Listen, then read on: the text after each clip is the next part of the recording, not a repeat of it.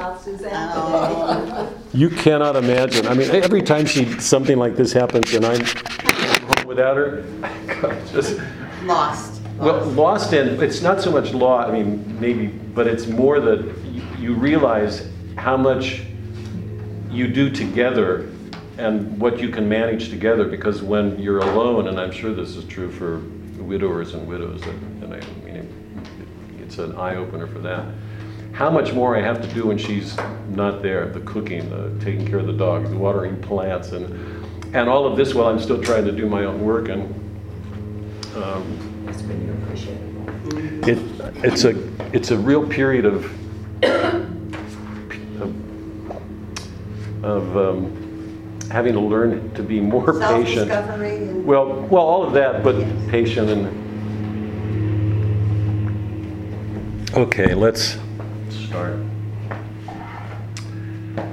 Um, what I'd like to do today is um, go generally over what we did last week and then um, say some things about what we're going to do this week, and then I'd like to look at specifically at some passages again um, to focus on some of the more important things we've been talking about all along and trying to deepen our sense of them. The great theme of the Aeneid, of course, as every as you all know, is the theme of whatever word we're going to give it, transformation.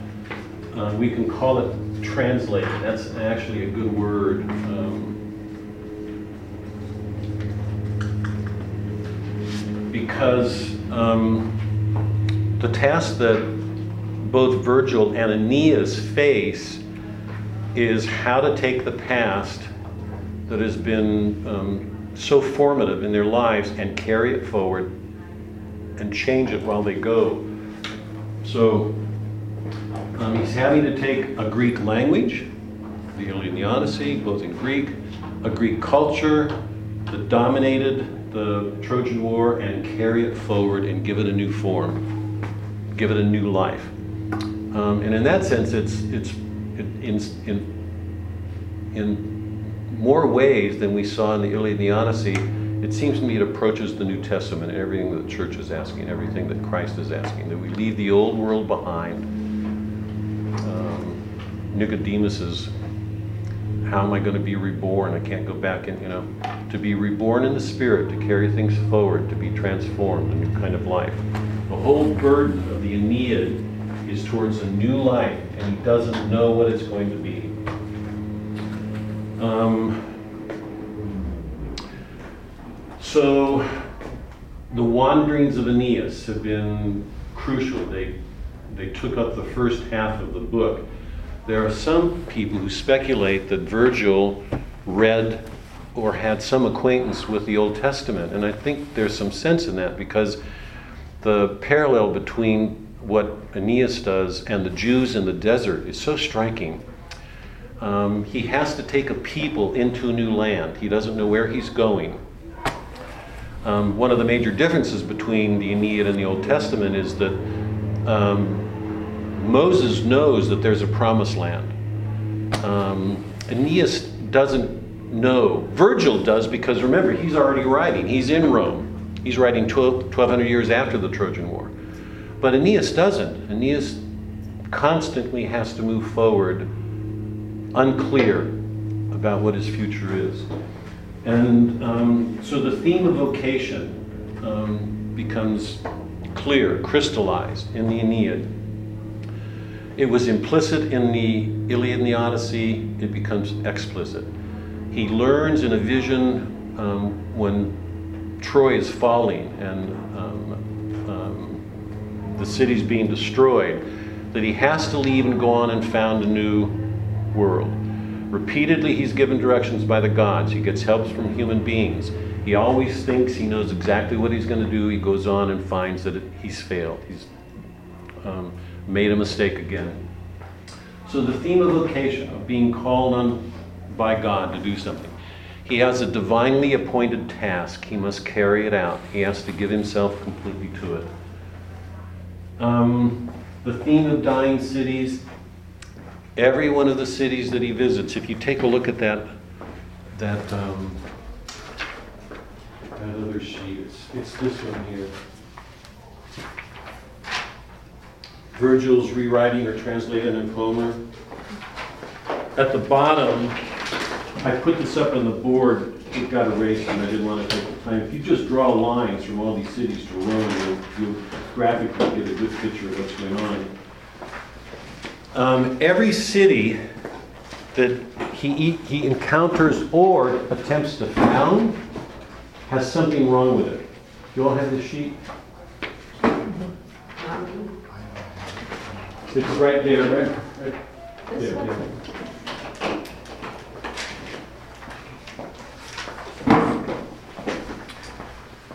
Um, You can add to this circle that I've tried to make there, Tyre.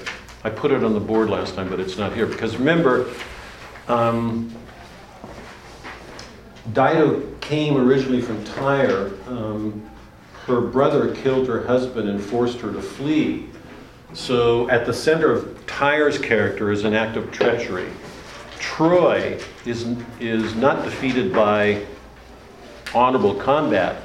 The Trojans are betrayed and tricked because the, the Greeks um, lie. Um, and not only that, they, they lie in a way that blasphemes the gods. Um, that is, they use the gods to trick the, the, the Trojans. So every one of the cities has at its heart some corruption, some spiritual flaw, um, which prevents it from fully realizing its good. Um, and Buthrotum, if you remember, was the city that, that Aeneas encountered where he met Helenus and Andromache.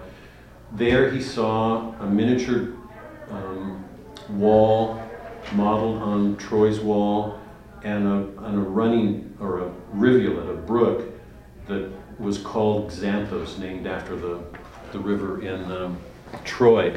The river's dried out. It's dying. Um, and what Virgil is showing us is that um, in the struggle to move forward to discover this new life, um, it's too easy for some people to duplicate the past, to assume that they can just carry the past over and duplicate it. The, the effect of that is death. It's, it's Eliot's modern wasteland. The, the river's dried up, it's dying. The past cannot be du- duplicated. There's something creative in nature. It's almost as if he anticipated St. Augustine and the idea that creation never stops. If you've read the Confessions, you know at the end of the Confessions, he talks about um, philosophic matters and he, and he explores the, the creation, the act of creation, and, and argues that the act of creation is ongoing, that God didn't stop with the creation of the world, that it continues forward. Virgil implicitly understands that. Um, um, at the heart of the Aeneid is this sense that we're all involved in a mystery, that we have to keep going, that there's something creative going on, something new ahead of us. If we ever settle into a past and it becomes set, then in some ways we die. It's T.S. Eliot's The Wasteland. That's, that's probably the best modern work on that theme. So the theme of dying cities, whatever Rome is, we talked about, whatever Rome is, it's the antithesis to these things. Um, Rome cannot come into being on the, on the basis of what we take from these other cities. It's got to be something radically different. So um, we've been seeing at every point that Aeneas is a new kind of hero. Um, um, and what, what Virgil is doing in the Aeneid radically changes the, um, the ideals that we took from the Greek heroes, Achilles and, and Odysseus. Kleos, remember, was the ideal, the, the ideal at the center of the Iliad. That um, at the heart of that work was this idea that there is this human worth that each person has, but it was degraded because in the Iliad, people identify um, the worth of a human being in terms of material wealth, booty. Um, a man is only as good as whatever his material goods. So that's why people kill each other to take this booty. It's a way of, um, in modern words, it would be like a way of validating or empowering them. Um, and Achilles steps outside of that code um, and gives everything up.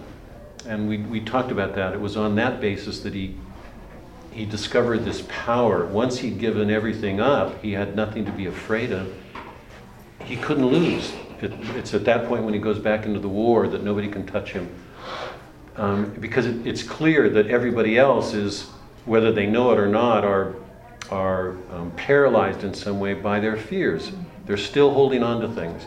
Achilles has let it all go. Now, in that sense, it seems like Aeneas, but I want to come back to that. Nostos was the great theme of the Odyssey a homecoming, going home. And we saw that um, Odysseus couldn't get home until he learned about all these metaphysical realities, the, the underlying archetypes of all things. Because it's only by learning that that he can learn about himself and know the things that he has to do with himself to get home. Um, I don't. If you remember that line that I, I read um, when we finished the Odyssey, um, I made the point that um, women in the Odyssey take a variety of forms. They are guides, they are helpers, they are temptresses, they are goal, end. I mean, um, they define the lives of men. Odysseus is trying to get home to his wife. Athena is the guide, she helps him.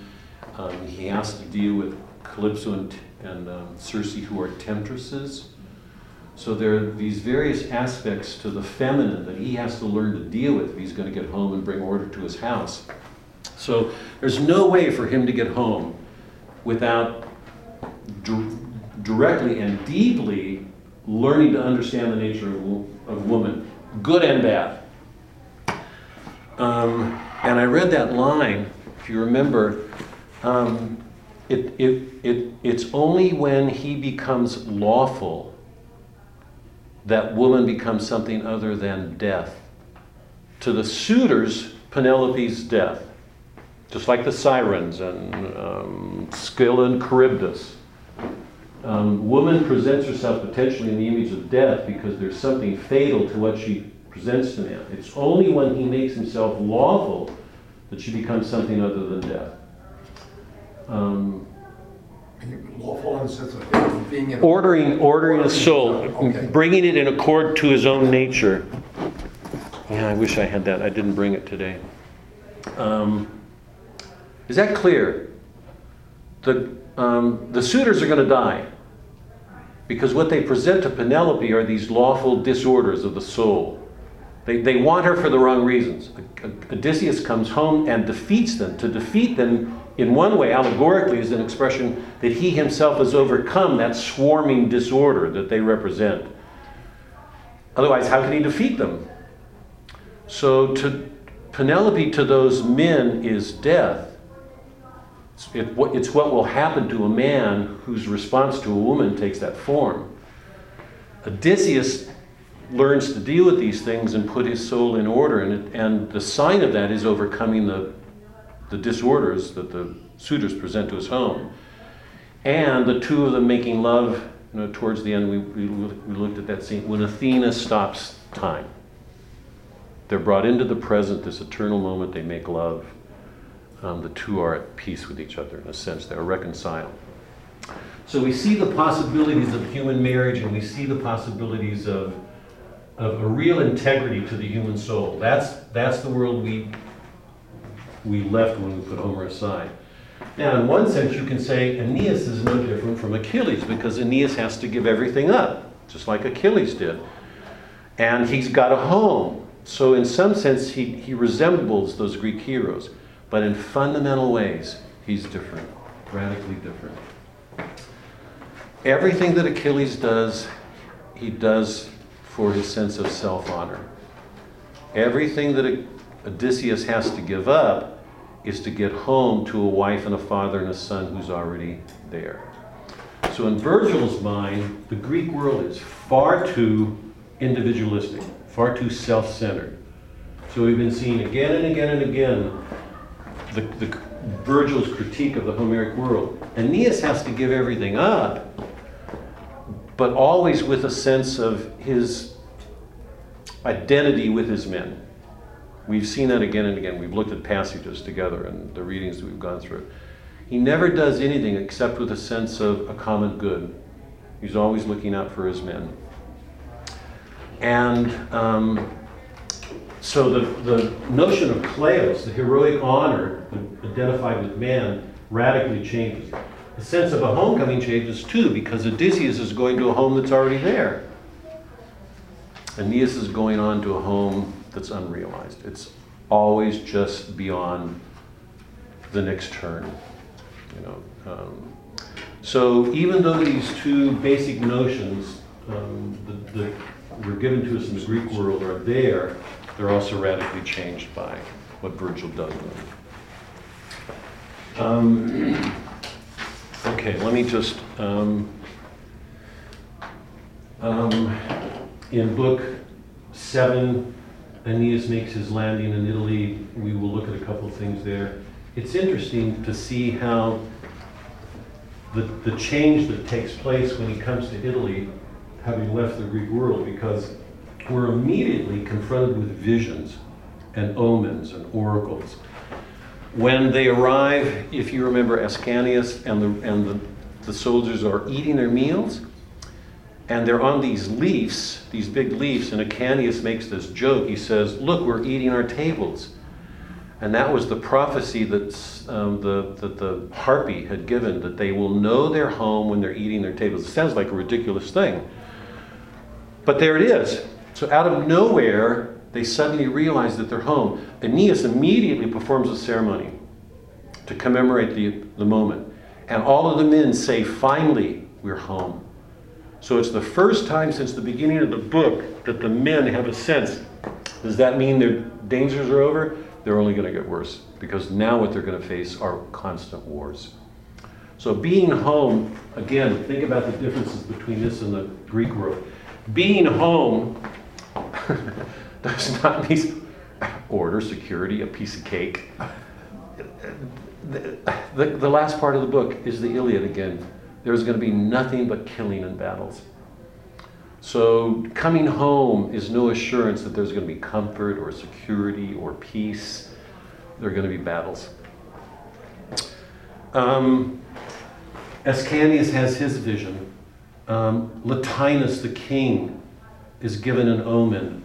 There are these bees swarming around the laurel tree, and a light appears behind Lavinia, his daughter's head, and he asks his father, the seer, to read the oracle, and he tells them that Lavinia is destined to marry a man from another world, so that we know that Aeneas and Lavinia will be married. It's a, it's a new sense of marriage, completely different from this world. Um, Amata and Turnus become outraged because Turnus was promised Lavinia as a bride. So he looks at Aeneas like Paris. So that to the Trojans, Aeneas is a. They know the Trojan War. It's part of the lore that everybody in the world knows about the Trojan War. He looks at Aeneas as a violator, taking his bride. So it's on the basis of that that he goes to war with Latinus. But at the center of this is this, this other vision that the, the gods have made it clear that a new marriage will be formed here. Um, so what Turnus doesn't see, he sees Aeneas as an intruder, uh, somebody coming in and unlawfully taking, because that's the way it appears, right? It looks just the same way Menelaus would have looked at Paris. He's taking his woman. What he doesn't see is there's this divine sanction. There's a whole divine dimension behind this that he doesn't see. And what was the oh the and then the um, that night when Aeneas is by the river, the river god appears to him and tells him that he will have this vision of a sow. He's already been told that earlier. um, and he sends him on to Evander to make alliances so that he can um, he, he can answer the civil wars that are going on in Italy. As he sets off down the river, he, he sees the sow and its 30 piglets, this big white giant sow. And we talked about the, the importance of that because remember the, the, um, the um, icon, is that the word? Yeah, The icon, the idol of um, Carthage was the spirited war horse to show their nobility. That we know that Carthage will, through that image, that's an, that's an image that, that, in, that tells us what Carthage's identity is. It's spirited and noble, warlike. The, the icon defining Rome is a big white pig and its piglets. It's ugly, homely, ordinary, unheroic. It's an image of, of Rome's universality, that all people will be there. So, and it's nurturing. So in some ways it's the, it's the antithesis to Carthage. That's why the two of them were always at war. Um, so immediately we're, we're taken with all these wonders and prophecies and omens. We've entered a new world. Different things are happening right now that involve mysteries. We've left this Greek world. Something strange is afoot. Um, um, Rome is torn apart by civil wars. Different tribes are at war with each other. We get that pretty quickly, quickly and Aeneas is going to get caught up in them. Turnus is going to go to war against King Latinus, and um, Latinus doesn't want anything to do with war, pulls out of it, and Aeneas is left alone to fight these wars. So we've entered the world of the Iliad, except once again radically changed. There's a divine work um, um, going on uh, that he's a part of. Okay, let me let me just that's just a, a quick review of what we've been doing for those of you who um, who are just coming in or I don't know if you've read the Aeneid. It would be good if you did. If, if you can't, you know, do the best you can.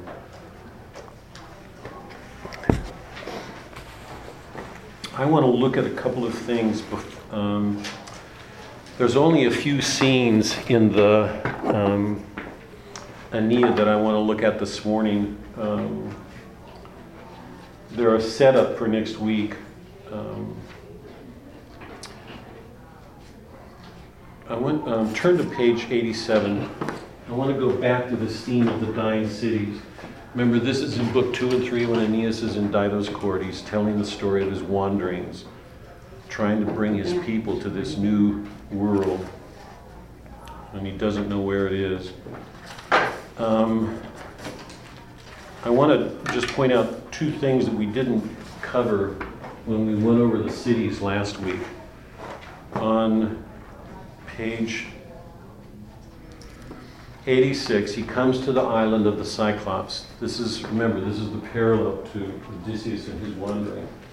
But there are fundamental changes all along. If you remember from the Odyssey, when Odysseus, when Odysseus landed on the island of the Cyclops, Homer describes him as, as having this curiosity. He wanted to find out. Um, it's so clear that that is not what motivate, motivates um, Aeneas.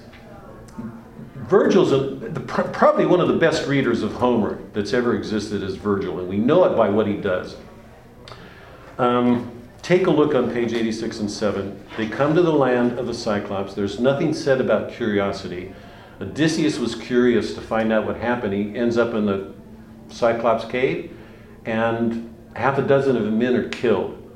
So the, res- the result, the consequence of his curiosity, is the loss of his own men.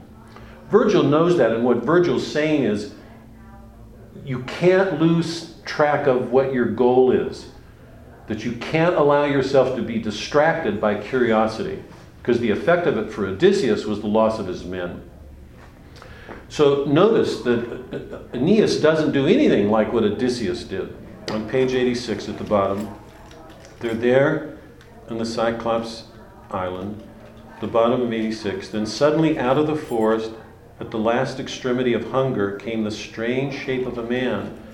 in pitiful condition, his arms wide to beg for mercy. We took in the sight, his filth, his uncut beard, his ragged shirt. And he's, and he's distraught. He looks almost mad in grief.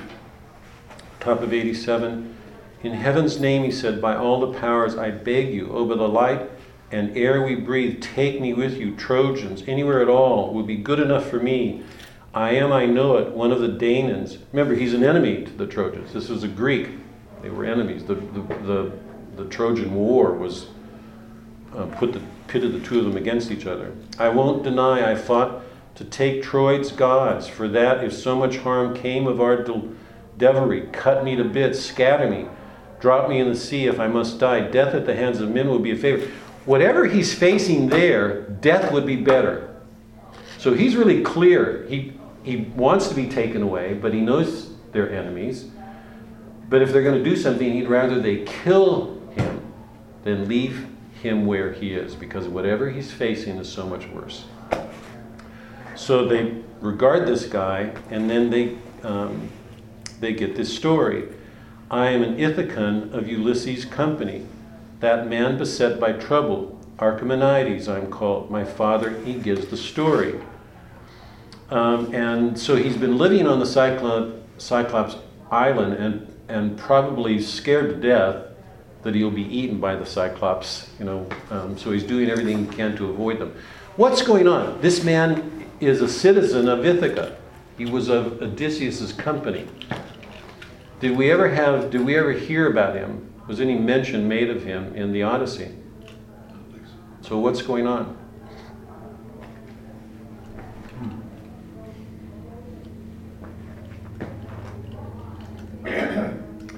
Virgil's, this, he is so good. Virgil's showing us once again Odysseus' failure. Odysseus went on and left this man behind. Would Virgil, would Aeneas ever do that? Absolutely not. I mean, this is Virgil's invention. There's no Achaemenides in the Odyssey. This is Virgil, um, re- once again, redoing Homer. So when Aeneas comes here, he's not going into a cave. He's not motivated by curiosity. He's not going to put his men at risk. And in addition to all that, he discovers this man that Odysseus left behind. So right from the beginning, you know, I, I, we don't have time to recount it. Remember all the bad things said about Odysseus. He was the one behind the treachery. He was motivated by greed. And here we see how irresponsible he was, careless he was. So Virgil just keeps adding to the critique of this Greek world. One more thing. Um, um, turn to page 195.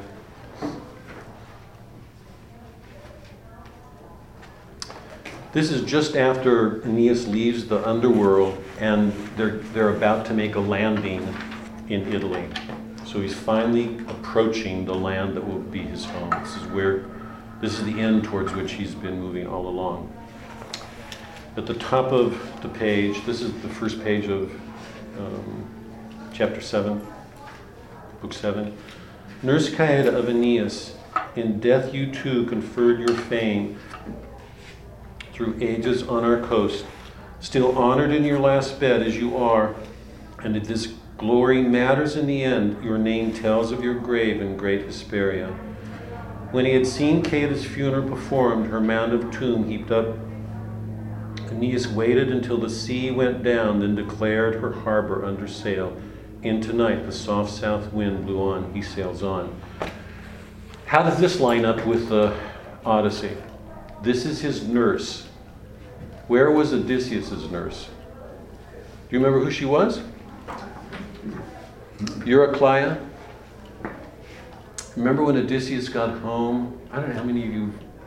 When Odysseus got home, remember he was in disguise.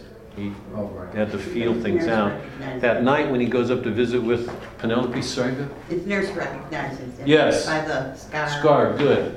Yeah, that night, Penelope, when he visits Penelope, she doesn't even recognize him. Penelope does, his wife. Um, whatever the disguise is, but um, Penelope asks Eurycleia, the nurse, to bathe his feet, and while she's bathing him, she recognizes the scar and she knows that that's Odysseus. Remember, we talked about that because the, The scar took us into his background, how he got named. Odysseus means um, unpleasant. That wherever he goes, he will bring pain. I talked about him as being the norm because if we're in the presence of virtuous people, they always make our lives uncomfortable. or, or, or, well, isn't it true? And, and, and usually in, the, in, in those moments when we're virtuous, people around us are a little bit uncomfortable. That, um, so um, your client was the nurse. Um, what's Virgil doing? Odysseus had a nurse to go home to, a nurse to look after his son, to look after the mother. Here the nurse is gone. There's, huh? He's got after himself. Yeah, exactly, exactly. There can be, no, uh, uh, once again, all of these attachments to things that make you, like Achilles, all of these attachments only make people more dependent and weaker. So the whole move towards Rome, if Rome means anything, it means giving up everything. The cost of it is nothing less than everything. There's not anything that Aeneas hasn't had to give up. We've, we've talked about the losses from the beginning. First book, they lose the ship. Second book, the city, his wife, Creusa. We already know his father's dead. He just died when the book began. So his city, his father, his wife, his land, um, over and over and over again, he has to keep giving up. If he's going to go on, whatever Rome is, Rome means giving up everything. It's, I mean, I can hear Christ saying, Follow me, give it. So, in some amazing ways, Virgil is anticipating Christ. He's saying, whatever Rome is, the cost of bringing it into being is giving up nothing less than everything. We can't hold anything back. New marriage. And it's not Dido in book four he has to give up. You know, there's nothing he doesn't have to give up to go on. I said it on Monday. the Aeneid is not for faint hearts. this book is not for faint hearts.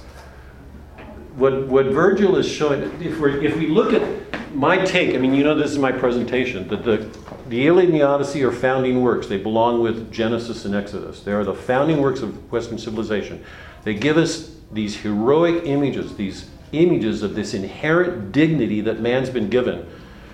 God created us with this, this extraordinary kind of dignity, this inherent. The Protestant Reformation takes it away, and the scientific worldview takes it away. It says we're from apes. The ancient view is that there's this extraordinary dignity that we have as humans. So we have these wonderful images in Achilles and Odysseus. Virgil takes them well beyond. Well beyond. It's not only giving up everything, but carrying everybody with you, not just yourself. What, you, what you're doing, everything you sacrifice for, involves this larger common good. It's far more universal, it's far more communal.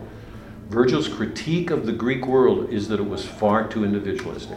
If you look at America today, America, because I mean I'm just repeating myself, but America is the new Rome. That's our model. It's, it's the modern commercial republic based on Rome.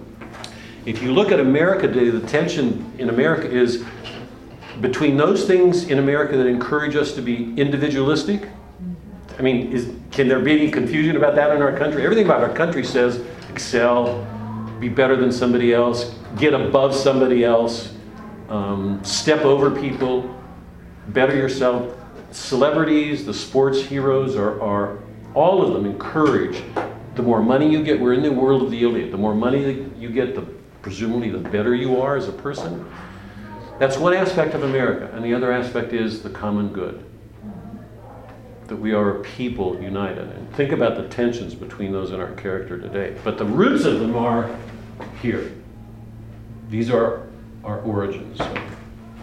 So he's just lost um, Caieta, the nurse. Now, one more thing before I. Um, um, where is. I want to look at that passage where. Um,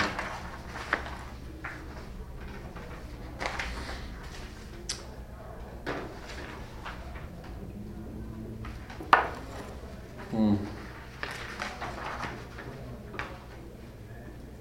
Oh, gosh.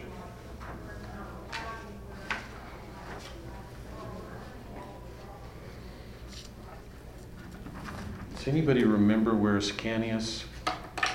where I have to wait till next. Um, let me, let me just recount it, you can, I'll, I'll find it next week. When we come to Italy here, what we see with the death of Caieta is that Aeneas has finally left that Greek world behind. So that whole world now is of the past. What he's going to face now, that he's lost everything, given up everything, are wars and a new future. So it's, it's not as if getting clear of the past will make his, it's a guarantee that his life will be easier because it won't. He's going to be facing wars. Um, but one of the things that happens in, it's in, I think it's in book eight, um, when, um, when Turnus attacks the, the, uh, the fort where Ascanius and all the other Trojans are, Aeneas has gone upstream to meet with Evander, and um, Turnus attacks the. I'll, I'll find it next week. Um, but but I want to hold this up just to to finish with these parallels between the two worlds. The Trojans um, are under attack. There's this fort that they've made while Aeneas has gone upstream. Turnus is attacking them. And Turnus I think it was his brother-in-law, begins to taunt the Trojans. Ascanius pulls out a bow. This is Aeneas' son. Pulls out a bow and shoots the guy because he's he's he's hurling these humiliating taunts, calling the Trojans effeminate. These men from another world, they're not warrior men.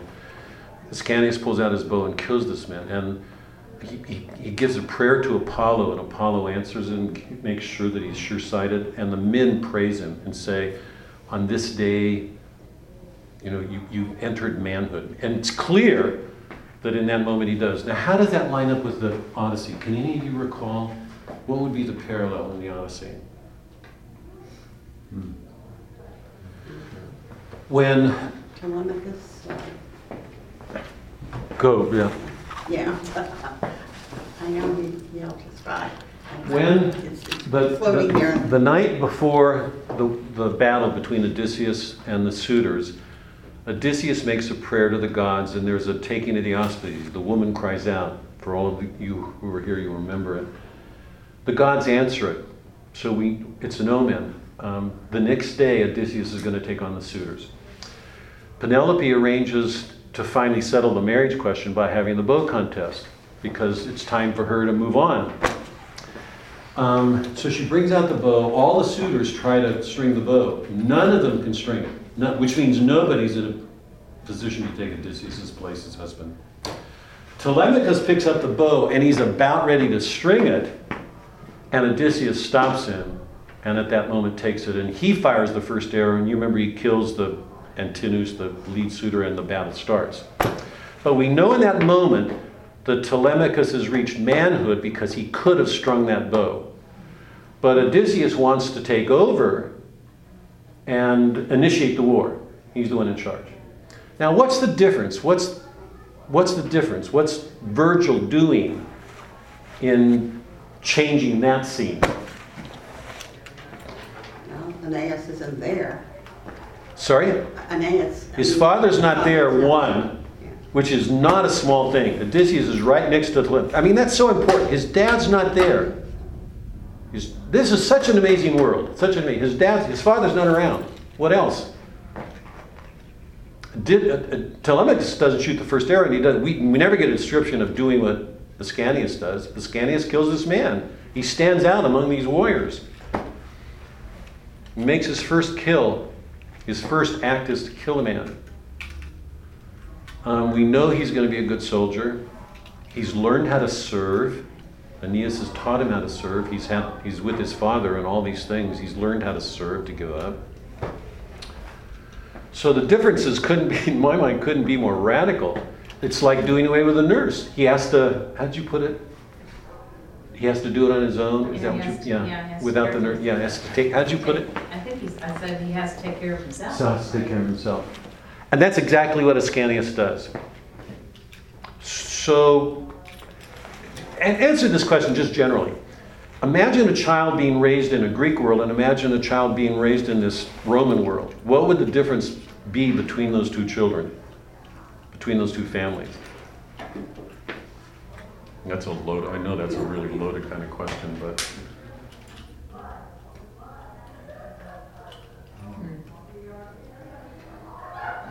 wouldn't the child in the Roman world be less attached to things and more independent and less fearful because he was less dependent on things, more ready to give himself for a greater good? He certainly would be less attached to things. I mean, you, it, the great irony is we see in, in both Achilles and Odysseus that they have to give up everything in some ways. You know, they're great heroes, but never with a sense of a greater good that we see in Aeneas. So even though there are parallels and similarities, there are fundamental differences still between this Greek and this Roman world. But in our world, we still have both kinds of people. You you still have some that are independent and some, For sure. Yeah, and the whole gamut, the whole range between. I mean, there are gradations everywhere. For sure, yeah. I, I'm just holding this up to like two poles to try to clarify the differences between them because it seems to me the differences are real. It's ju- another way of putting it it is, is it, I hope it's clear how important the Greek world is for Virgil. He honors it everywhere, but he's critiquing it always, always. And the differences between them are fundamental. I mean, just in this one thing, Caieta is gone. We've been, from the very beginning, we've been watching this. And here, Ascanius is under attack in the fort and he kills. He kills a man. This is so different from Telemachus. We're, um, I think the ideal of the human person here is a greater independence, a greater freedom, a greater strength, and a greater sense of a common good that, that they carry within them. It's a part of who they are, far more than did the Greeks. Um, Well, I think also from what you said, and it's been such a long time since I've read any of these, um, but from what you said, in, in the first instance, um, it's, this is the way you do it, this is the way you're always going to do it, and you follow what I tell you to do, and that's it. With, with the Aeneid, it's, okay, this is our heritage, but we're always going to be moving forward. You always have to become, you always have to, and, it- and, and I don't mean individually necessarily, but societally, um, as, as human beings, that you, you need to be moving forward. Mhm. And to something that is better and mysterious. and mysterious. You're always in, I'm- I mean, I, I, I- yes, and I, and I would want to say really starkly that in the Aeneid, you're always entering a mystery. What- what- Whatever clarity you have about what you do, it involves a sense of mystery, always. But, but also, I mean, if, I, I, that's true, but in, in the Greeks, if, if there's not a sense of mystery necessarily, and there's some protection because you kind of know. Whereas, um, the, the joy of the Aeneid is that, um, you really don't know, but you know you are striving for something better. Um, as, as, well, it's, it's, it seems to me, if you're, if you're trying to bring everyone with you, you're giving up everything, but you're bringing everyone along with you, then you are moving towards something that you are hoping is going to be better. Mhm, Yeah, It yeah. may, it may be tough, It's not maybe, it will for sure be tough. I mean, you can't escape it here. Have you guys seen the movie The Gladiator? I want to, we're going to, Yes. read we're going to read a couple passages and stuff. Have you all seen The Gladiator? Yes. Yes. There's, it's a really good, Russell Crowe is a gladiator, and I, Damon, I don't remember the black guy, the actor's name, but I'm just, his- he's got this extraordinary face. He's the black guy in the movie that, that ends up being Crowe's companion. They, they, they go into the arena together so often and come out surviving. It's a beautiful human being. He's got a wonderful face. Um, Crow dies at the end, and the last scene that closes the movie is of this black guy who was his friend taking Crowe's little statue of a god, and it, it reminds me of uh, Ishmael in Moby Dick. He's always articulating it. He's always engaging with his god. Crowe did it in the movie. He would take Earth, and so there was something attaching him to the Earth that he acknowledged in everything he did. It's like dust to dust. He, before he went into battle, he would always pick up some dirt and seemed to me that it was always sort of pre was the Ash Wednesday to dust to dust. There was that sense about Crow. Um, anyway, he had this little god and he would articulate it, he would engage with it. And at the end of the movie, after he's gone, the black guy has it at the end of the movie. And he, I can't remember if he's burying it, he was going to bury it, or he was engaging with it. It reminds me of it's like, for me, it's like a, um, a, um, a foreshadowing of communion, the Eucharist, truly for me. He's engaging with his God, and, and, and he says, I will see you again. Think, speaking Crowe, I will see you again. I will see you again, but not yet. And I thought that was one of the most perfect descriptions of Rome that I've ever encountered in my life in a work of you know art. That Rome is always, remember Aeneas in, in his vocation, following the gods, following their instructions, turning a corner, thinking just then he's going to come to his end, realizing just then that it gets it eludes him and he has to go on.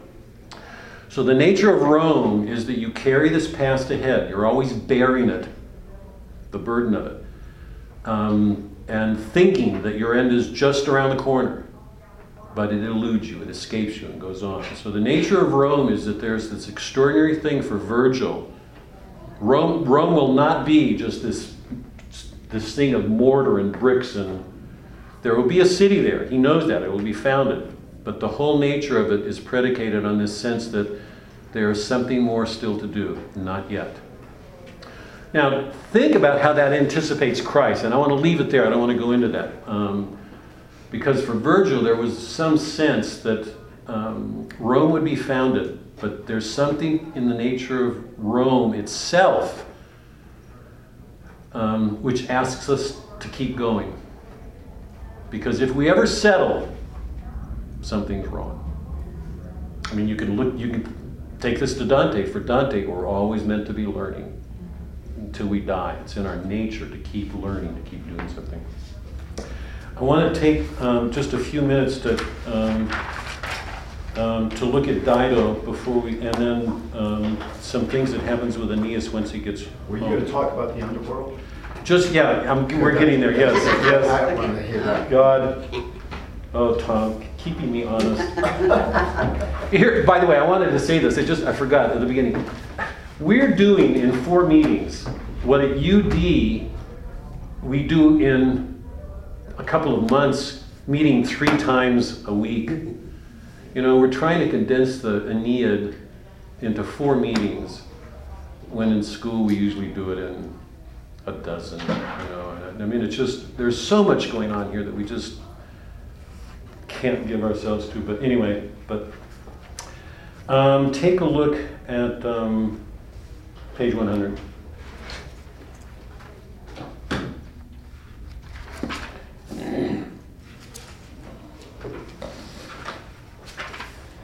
Oh, sorry, it's earlier. Let's see.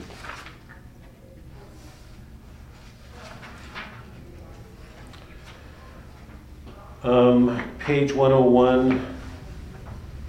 This is the day when um, Aeneas and Dido meet in the cave with the storm and they um, consummate sexually the relationship. She calls it a marriage, and in doing that, she violates her promise to her husband because she vowed once her brother killed her husband that she would never marry again. So, um, um, the, the building ceases. So this great enterprise that defined Carthage for a time stops. The two of them are engaged together and, and make their lives with each other more important than other things. Aeneas has lost his vocation. He, he is, he is in one, I mean, in the best sense, we can say it's the respite that he's been looking for. It's a relief from the struggles that, that they have been overbearing. It's much easier for him to do what he's doing now. So the two of them are sexually engaged. On page 104, Mercury comes to him after a year. At the bottom of 104, alighting tiptoe on the first hutments, there he found Aeneas laying foundations for the new towers and homes. He noted well the sword belt, the sword hilt the man wore, adorned with yellow jasper, and a cloak aglow with Tyrian dye upon his shoulders. Gifts of the wealthy queen. Go down a few lines. Is it for you to lay the stones for Carthage high walls, tame husband that you are, and build their city? Look at the image of Aeneas. He's effeminate. This is not the warrior. He's got a jewel studded sword now and jewelry on his cape. It's the signs of, of a man having given in to his lusts and, and left his vocation. Um, his hair stands on end. She's terrified. He goes to Dido and tells her he has to leave. Her first response is, delay it.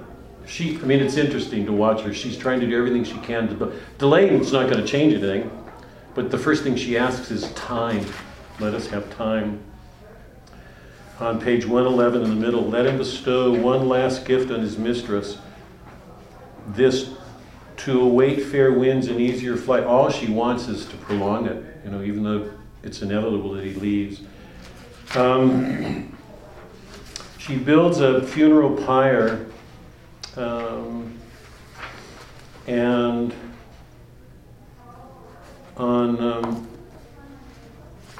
turn to 118 she builds a funeral pyre she's intending to kill herself she uses the term magic that she's going to keep him by magic and this is extraordinary because there is this an irony because while in one sense she has no magic in another sense she does because what she does right now will put a curse on him that's going to remain with him and stay with Rome for the next 1200 years. So even though even though it seems ridiculous, mean, you, you know, she can't use magic, she she does.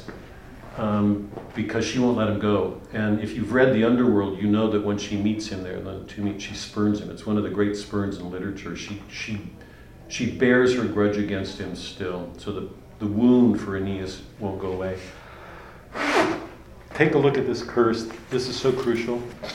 Page 118. um,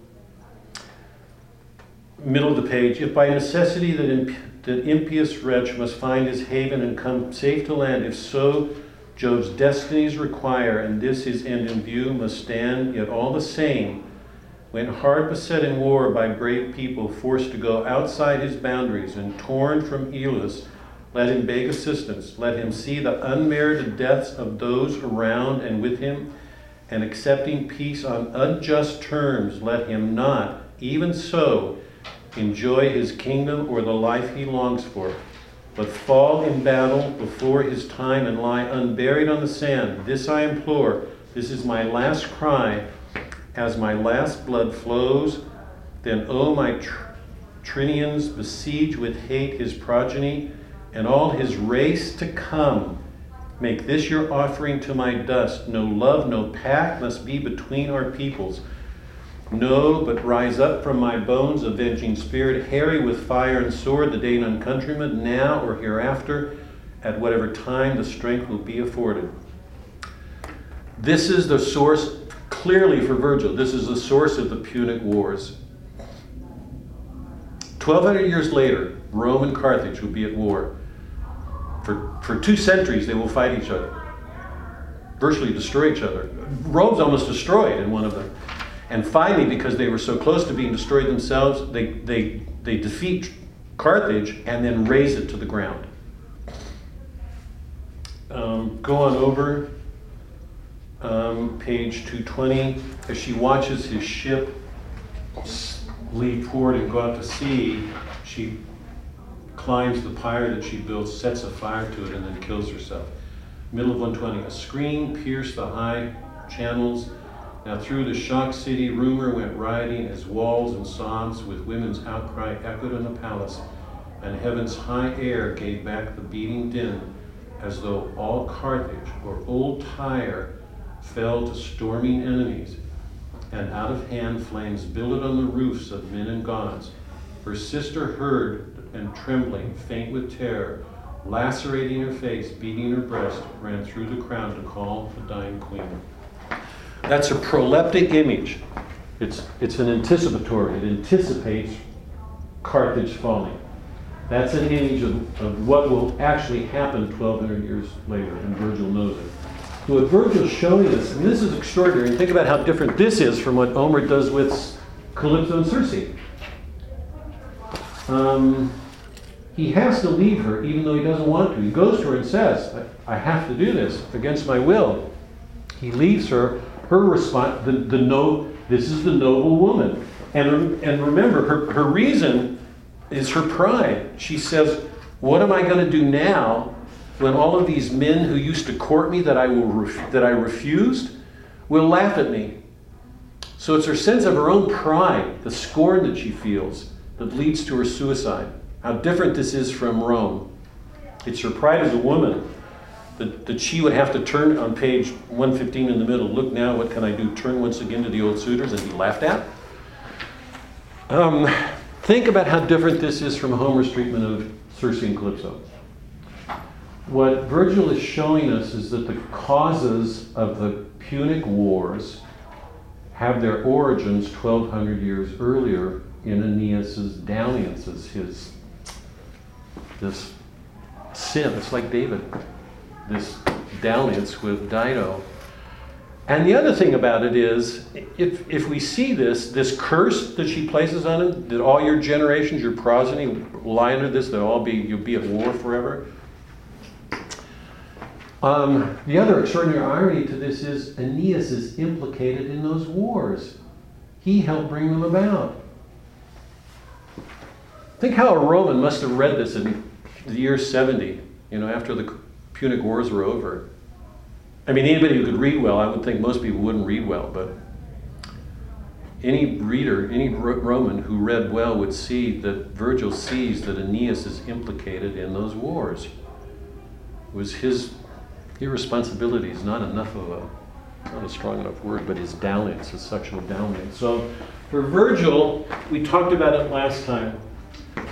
His whole grasp of sexuality is so much deeper and in so many ways darker than Homer's. Remember, um, um, Aeneas doesn't go through the Charybdis and Scylla. He avoids them. He, when he comes to Caieta episode, and um, Circe is off the coast. He bypasses Circe. When we first come to Lat, when he goes to Evander's um, city to, to make a truce with him, we get this story of Hercules defeating the, mon- the Minotaur figure, the Cacus figure.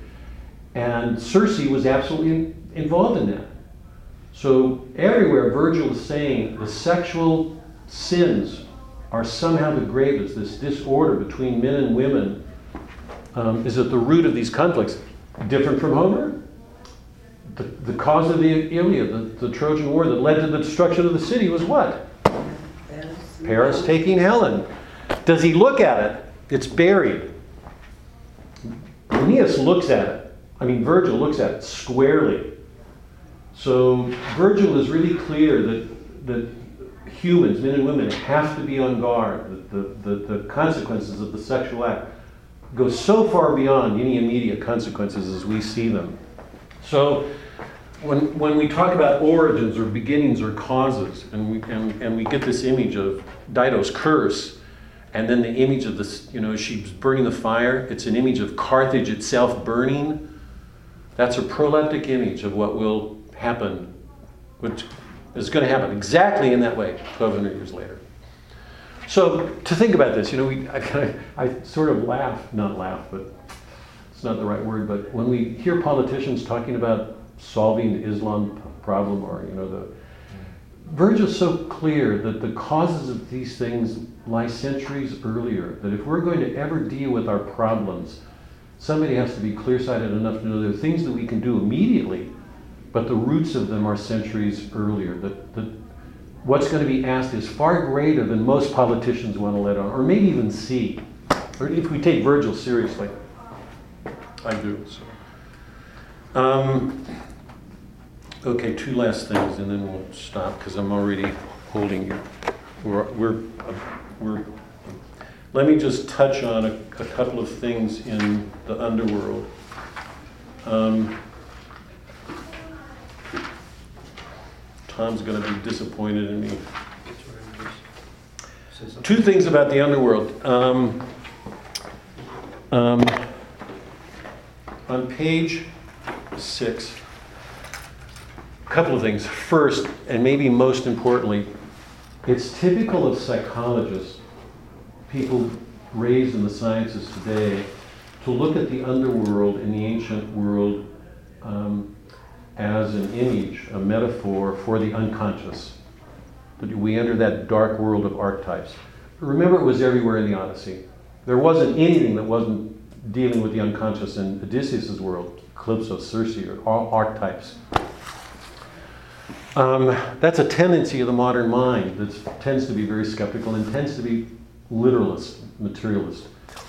Uh, remember, my, my presentation of this work is that they're prophetic because in these poets, they always look at something up close that's connected to something far away.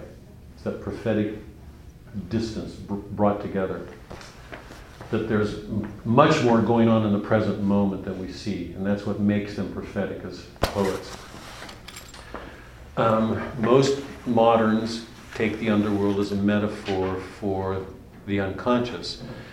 It has to be said that's not true. That's true in one respect, but in another more important respect, it's it's it's crucial to remember. It's a it's a treatment of what, for these poets, was objectively real. It's not just a metaphor for the unconscious because all of these poets believe that the uh, afterlife was object, it had an objective reality apart from the unconscious. That what men, the, the, the, the souls of men are immortal. They survive death. We saw that in the Iliad, we saw the Odyssey. The souls go on to another life. What they, what the, the form they take in the other life depends on what they've done in this life. So they go into the afterlife and carry with them the whatever their deeds are. We saw that in both the Iliad and the Odyssey. In Virgil, that afterlife is far more differentiated. Virgil's aware of the differences between men and the actions that they do. So there's a clear Tartarus, there's a clear Elysian fields, there's a dark place in hell and a blessed place, the good and you know, the, it's like Dante's the damned and the saved.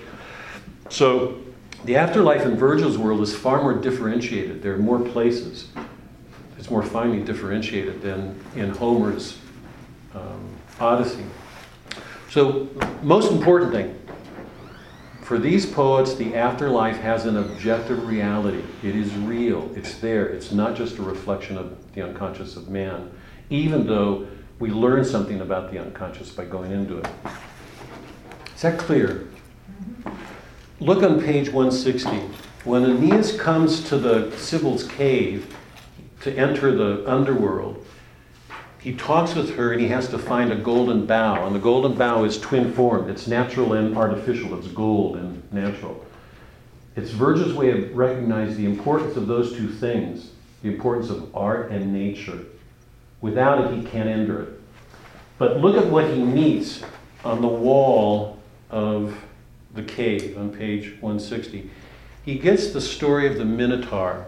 If you all remember that, um, um, King Minos made a, a deal with um, Apollo that um, um, to, to, to give him some sign that he would be a leader.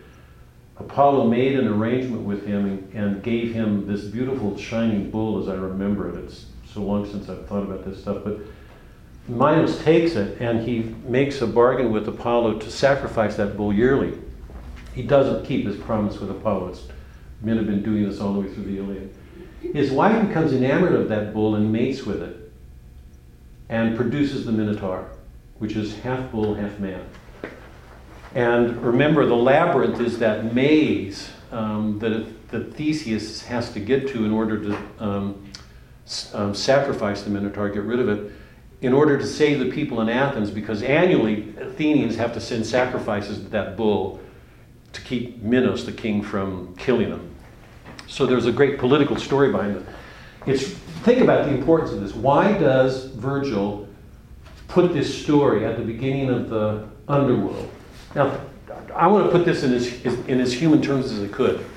When a man who has more physical strength than a woman, I'm going to make that assertion even though it's not popular today.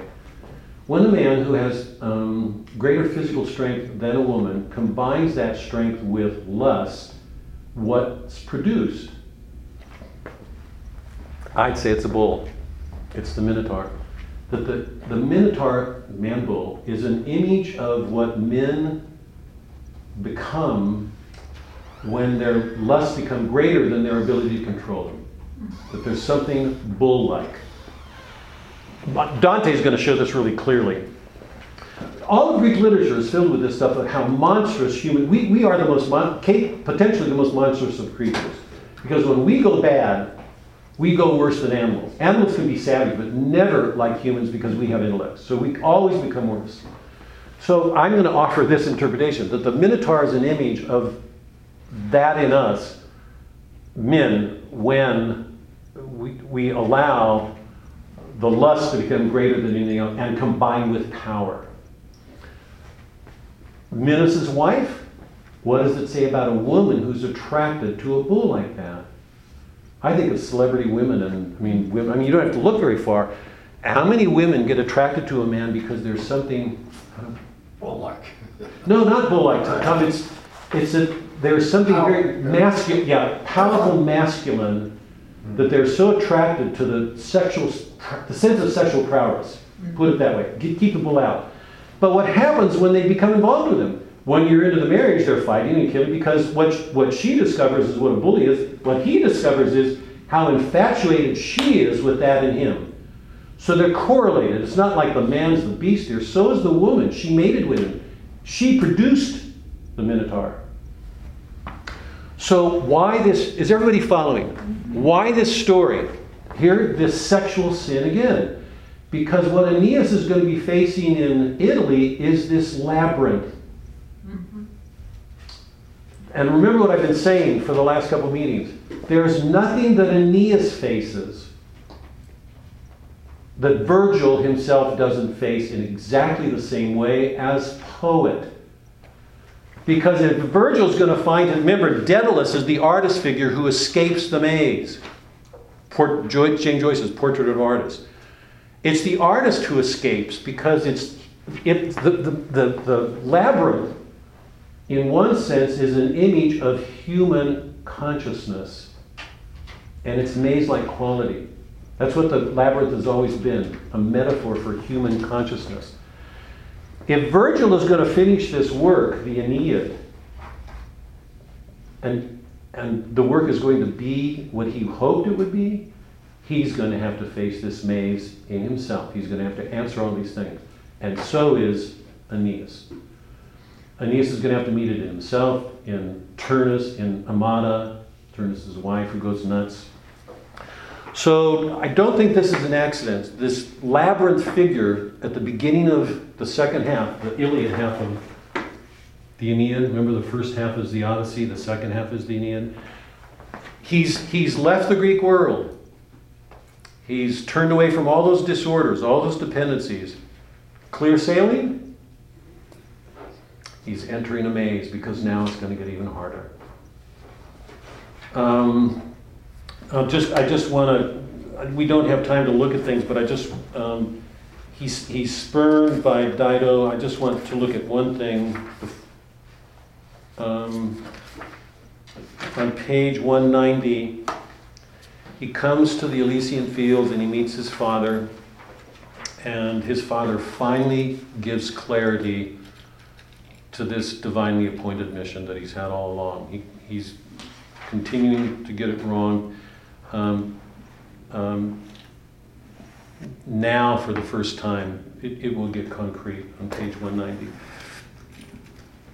he meets with his dad, first time since he died, and his father says to him, Roman, remember by your strength to rule earth's peoples, for your arts are to be these to pacify, to impose the rule of law, to spare the conquered battle down the proud. Anchises paused. Here as they gazed in awe and then added, See there how, and he'll point out these Romans, but that's his mission. Um, to pacify, to impose the rule of law, to spare the conquered, battle down the proud. Um, quickly, when Aeneas leaves the underworld, do you remember there are two gates? Virgil believed in reincarnation, and there's some like some suspicion that he read the Old Testament. There's a good chance that he also read Plato. It's pretty. It's hard to believe he didn't read Plato too, but he believed in the reincarnation of the soul, that the soul would die, go to the next life, and then be reborn again, because he knew that the soul was immortal. When Aeneas leaves the um, underworld, there are two gates the gates of horn and the gates of ivory. Which day gates did he come out of? Remember? Hmm? Hmm? The one with the false dreams. Yeah, the gates, the ivory gates, which means he entered the world through the gates of false dreams. Now, this is the great hero of the Aeneid. What in the world is Virgil doing? My own s- s- thought on this is this that Virgil, um, one of the reasons Dante chose Virgil as his guide, we're going to see this when we start the Divine Comedy, is because Virgil was so deep. That Virgil knew that this Rome had come into existence and that there was some sense that it's not yet, that there's always something more. But I think he also had this very, very realistic sense of how much humans are given to illusions. That in all of our aspiring and all the good things we do, there's something illusory, that there's still something we don't get quite right. So even though Aeneas had these experiences in the underworld, he met with all of these figures, and he, like Odysseus, he was given a sense of final ends. That if this is what we become, we can learn this about our life in this world. So going to the afterlife is not a small thing. It teaches us about how to be better in what we do here. Odysseus learned that. One of the reasons we learn from the dead. We, we, we learn from them so that we can do things differently here. Even though Virgil knew that, he still had some sense that, that, that there's something illusory, there's something still we don't see. And in that sense, I'm going to say he was much more of a realist, say, than Homer. He was aware of mysteries and, and the difficulties that we have as humans working with them. Um, I want to just two last things. I know it's late, and I'm really sorry, really sorry. I, but I just I want to suggest something for you to look at. Um, um, turn to page 232.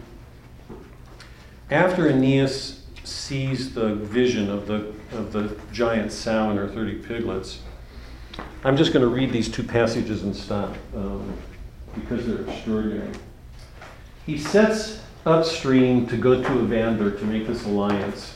Um, and look at this description on page 232. Nothing like this in Homer, not even close. Middle of the page, 232. Once underway, therefore, cheered on, they made good speed upstream.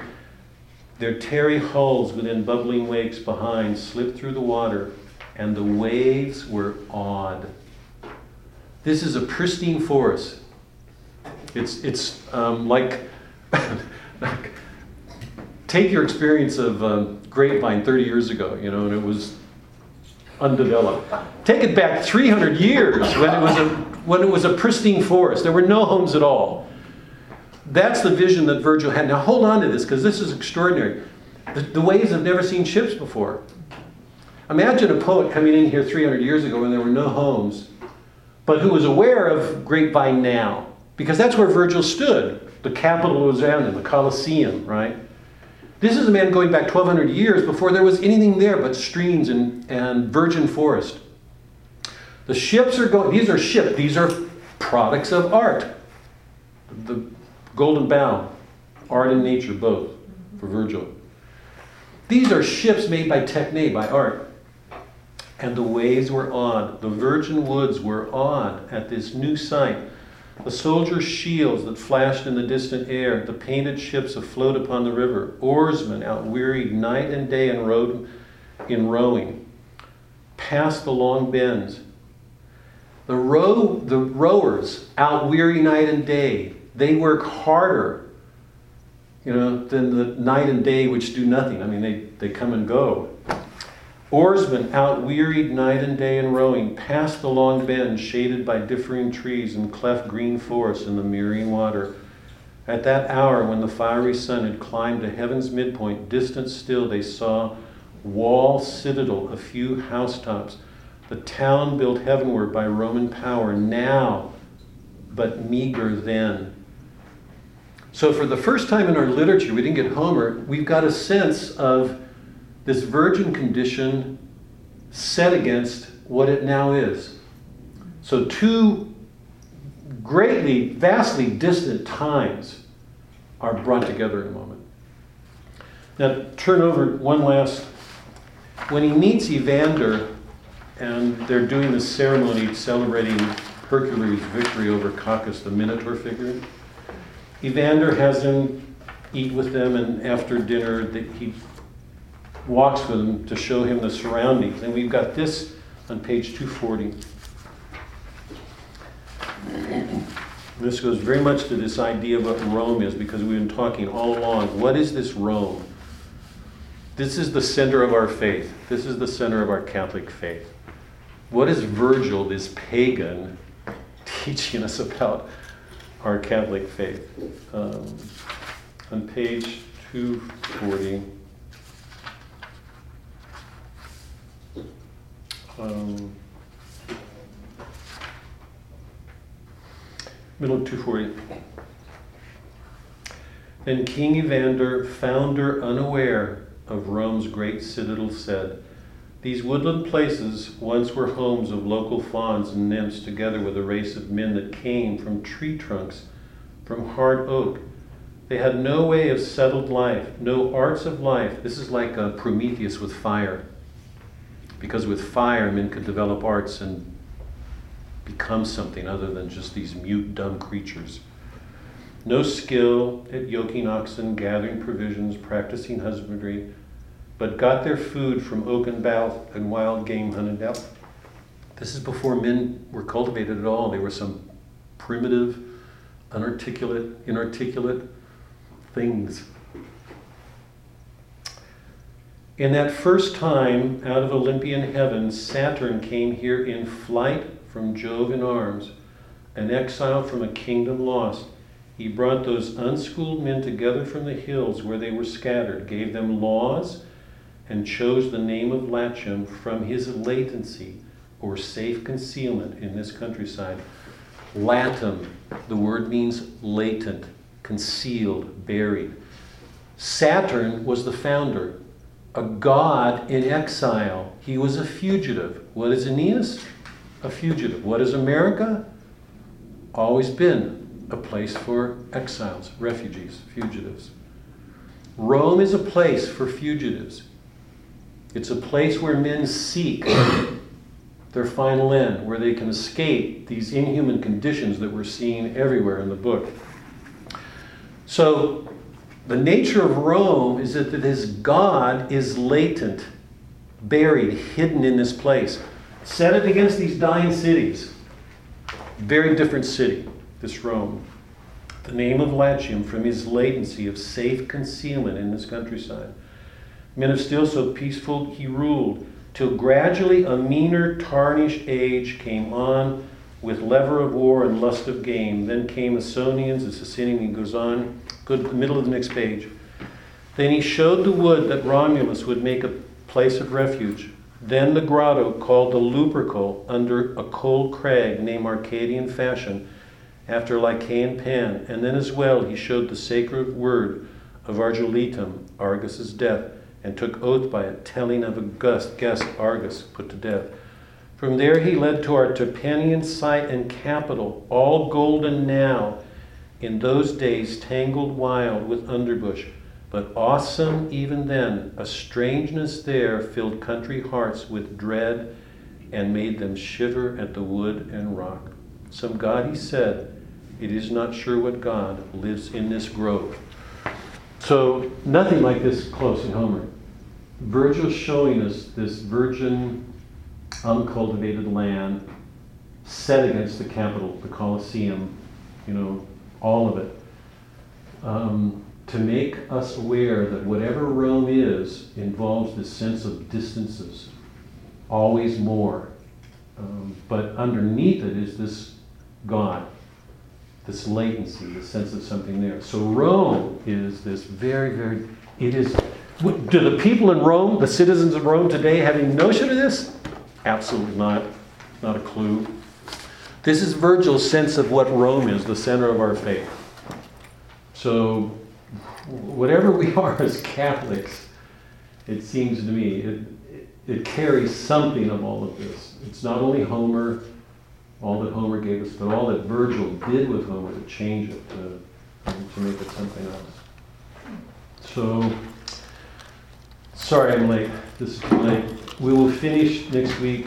Um, I'm, I'm only going to look at a couple of things, so it should be a shorter class. Um, Aeneas is going to go to war.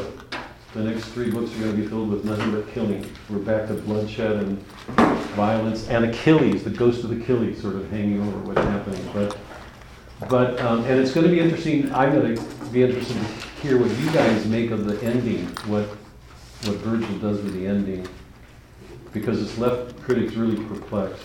Um, and if if part of the, one of the main reasons of what we've been doing is to try to understand Rome, what Rome is, as Virgil sees it coming into existence, what, what all of you will say about Rome, given the ending of this book.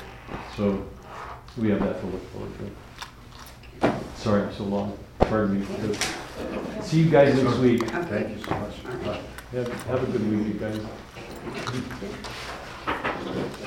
I want to have one of those Oh, you're gonna have to take some with you. I'm gonna have to take some with me. Yeah, you know, I always brought That's bring gonna be little, really hard yeah, for me. you know, I always bring little baggies. It'll sit there. Boy, you can miss a lot Somebody of. tore some copies.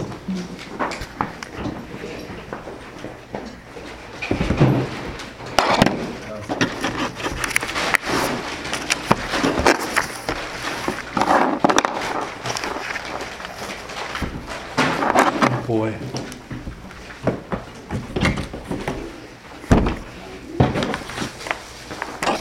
Thanks for the book and a little extra. Thanks. Oh, no, no, thank you, I appreciate it. Yeah, I do. I'll eat every one of them. I do. I love those cookies you do. Did everybody get a copy of the Divine Comedy, so you guys? Yeah, I'll go get one for you.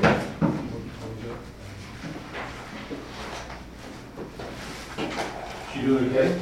Yeah, she just, my daughter needed her phone. That sounds familiar. Yeah. Yeah, so- you wanna take the cookies home? Yes. I'll take one. You know what? Put them in here. Ah, I will then. You want like nuts too? A couple. Okay, Oh, Seems always not a good cookie. okay.